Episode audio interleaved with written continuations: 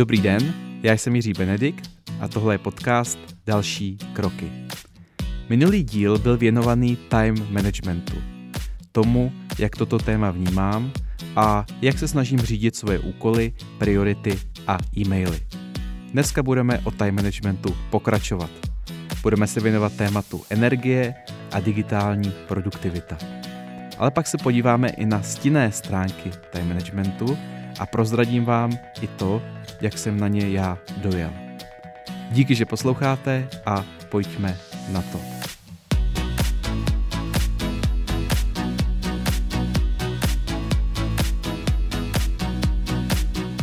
Čtvrté téma je energie. S ranním vstáváním mám problém přesně od 1.9.1991 6 hodin 50 minut. Přesně v tento okamžik jsem musel totiž poprvé vstávat do školy. A dělám, co dělám, nejsem dobrý spáč, mám poměrně velké výkyvy energie, ne vždycky jsem jako ráno čelej a vyspalej a trochu závidím lidem, kteří se ráno probudí a fungují skvěle. Eh, já musím hodně makat, abych spal dobře a soustředit se na to. A když to nejde, tak eh, přizpůsobuji svoji práci aktuální úrovni energie. Co mi hodně pomohlo zlepšit spánek, a je to taková věc, která se hodně omílá, ale je to fakt dobrý, nebrat si mobil k posteli. Prostě jsem nabíječku přesunul do obyváku a tam ten mobil na noc dám. No v posteli si večer čtu papírové knížky. Ne vždycky to na 100% dodržuju, tady v tom člověk může velmi snadno ztratit eh, disciplínu. Eh, pro ty případy mám aspoň na iPhoneu nastavený červený filtr, který blokuje veškeré modré světlo a nenarušuje tak tvorbu melatoninu, který tělo potřebuje pro kvalitní spánek. Možná si říkáte, jak ráno teda vstanu čas, když tam nemám mobil v ložnici. Je to jednoduchý, koupil jsem si v IKEA budík, a i když od té doby, co máme dítě, tak eh, zase není ten budík tak ráno potřeba. Pak taky v ložnici používáme speciální chytré žárovky Vitae Light, což je český výrobek. A je to žárovka, kterou uh, večer přepnete do, uh, nebo sama se přepne do oranžovo-červeného světla, kompletně bez modré složky, bez blikání a bez uh, podobných nešvarů, které kazí spánek.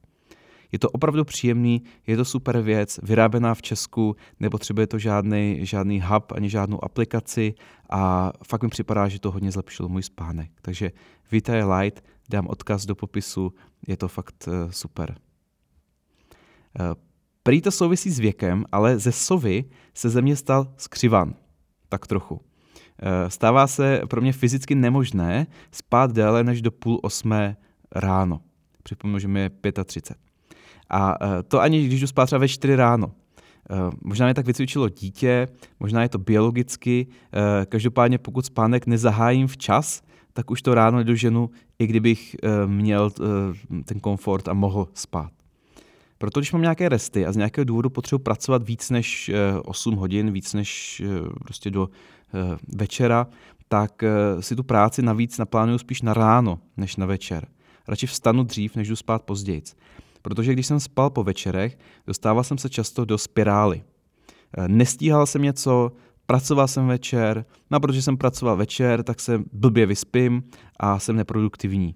A takže zase nestíhám, zase pracuji večer, je mi ještě hůř a je to prostě takový šílený cyklus. Jo, když, to, když zahájím práci v 6-7 ráno, tak eh, se to nestane, naopak eh, pak večer padnu do postele únavou a spánek je kvalitní. Čili snažím se nesedět před počítačem déle než třeba do těch sedmi, osmi. A to jenom výjimečně. Většinou, většinou to zaklapávám výrazně dříve. Pokud pracujete pro firmní klienty, eh, tyto výkyvy v práci jsou do určité míry nevyhnutelné. Eh, všichni konzultanti, auditoři i právníci to znají. Velmi často tomu jde předejít dobrým plánováním, ale to se někdy daří a někdy ne, takže, eh, ale brzké, to brzké vstávání naštěstí není tak časté. Pokud mám před sebou dlouhý, mnohahodinový úkol, třeba připravit školení nebo podklady k tomuto podcastu, nebo třeba jen vyřídit hromadnou administrativy, používám systém pravidelných přestávek. Může se to zdát banální, ale klíčem je odpočívat dřív, než je člověk unavený.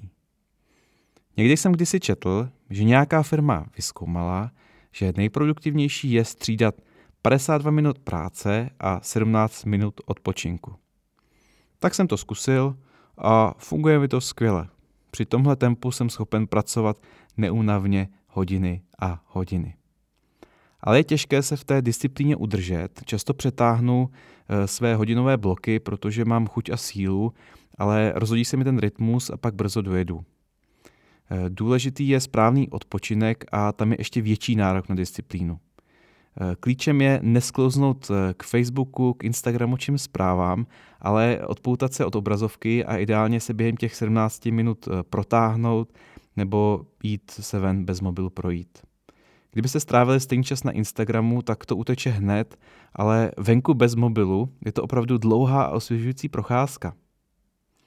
Tady si asi vy, co pracujete ve firmách, eh, řeknete nebo budete narážet na to, že odpočívat každou hodinu 17 minut nebude jaksi politicky úplně průchodné, eh, přestože osobně věřím, že tahle investice do zdánlivě dlouhé a časté pauzy se vrátí a ve finále člověk udělá víc.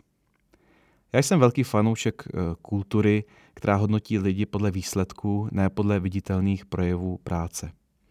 A dobrá zpráva je, že díky koronakrizi, kdy šéfové ztratili své ovečky z dohledu, se začne lidem více věřit a méně zkoumat, eh, kolik času prosedí před obrazovkou. Ty periody střídání práce a přestávek si nastavte podle sebe. Eh, ty taktiky se liší od 25-minutových bloků až po 90-minutové bloky. Eh, delší časový úsek podle mě není žádný člověk schopen fyziologicky eh, se soustředit. Další nutná ingredience do tohoto systému je dlouhý nepřerušený čas bez schůzek a telekonferencí, abych mohl uh, skutečně jako mnoho hodin v klidu pracovat. Uh, Tohle je pro hodně lidí stále ještě utopie. Já ale věřím, že schůzky budou v dobrých firmách ubývat ale to je na jiné povídání, ke kterému se možná ještě někdy vrátím.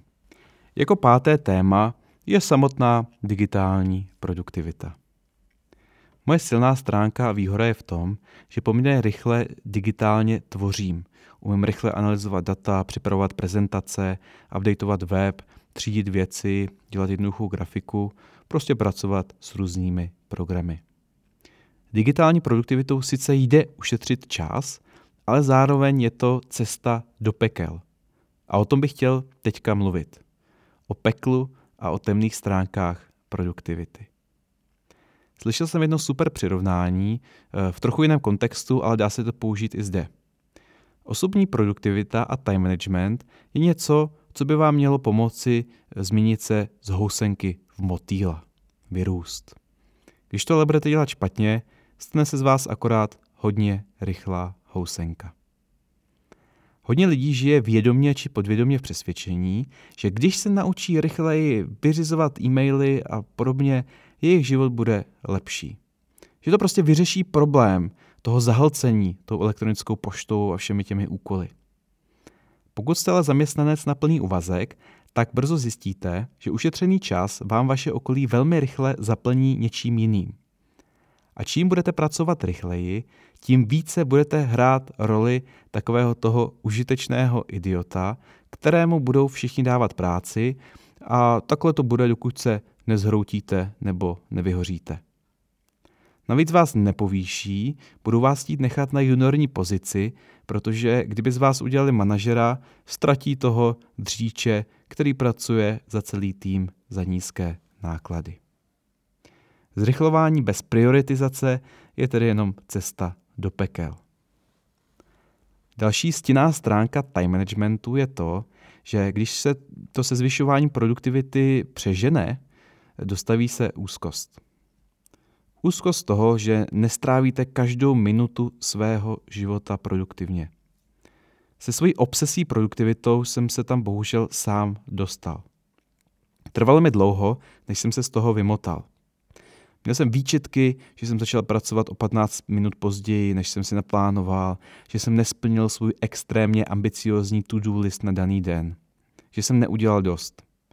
Uvěřil jsem tomu, že je potřeba vždycky dodržet plán a byl jsem sám ze sebe zklamaný, že jsem ten plán nedal. Až časem jsem se naučil nenakládat si toho tolik a být sobě trošku schovývavý, že prostě někdy nemám produktivní den. Trvalo mi taky dlouho, než jsem pochopil, jak je to s tím plánováním. Americký prezident Eisenhower za války řekl, plány jsou k ničemu, ale plánování je nenahraditelné. Boxer Mike Tyson taky říkal, každý má plán, dokud nedostane pěstí mezi oči. Jinými slovy, do každého dne vstupuje tolik nepředvídatelných faktorů, od různých náhlých požadavků šéfa či klientů až po výkyvy energie, výpadky systému, urgentní věci a podobně. Uvědomil jsem si, že nemá cenu se této variabilitě za každou cenu bránit a držet se plánu, ale naučit se s tuhle nejistotou tančit. Učím se tedy být víc flexibilní, připustit si, že je to OK, že některý dny prostě toho moc neudělám, že prostě uh, vidle lítají vždy a do všeho každý den. A že prostě jiná cesta je se na to adaptovat. A to mi hrozně moc psychicky pomohlo. Třetí past time managementu je to, že je to hra, která nejde vyhrát.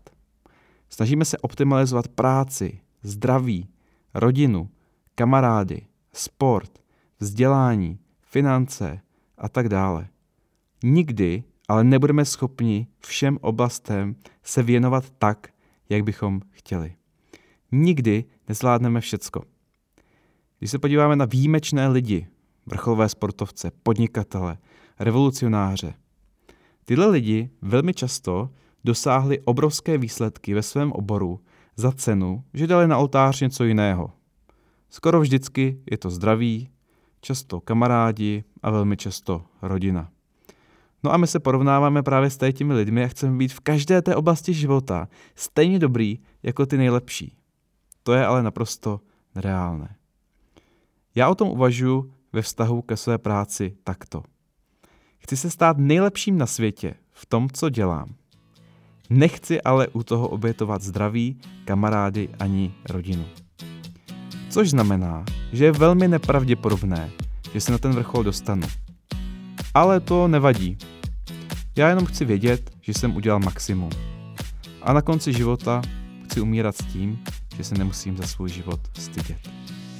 No a jsme na konci. Tohle je pár věcí, které jsem vám chtěl říct o time managementu. Díky, že jste doposlouchali až sem, vážím si toho. Já jsem Jiří Benedikt a tohle je podcast Další kroky.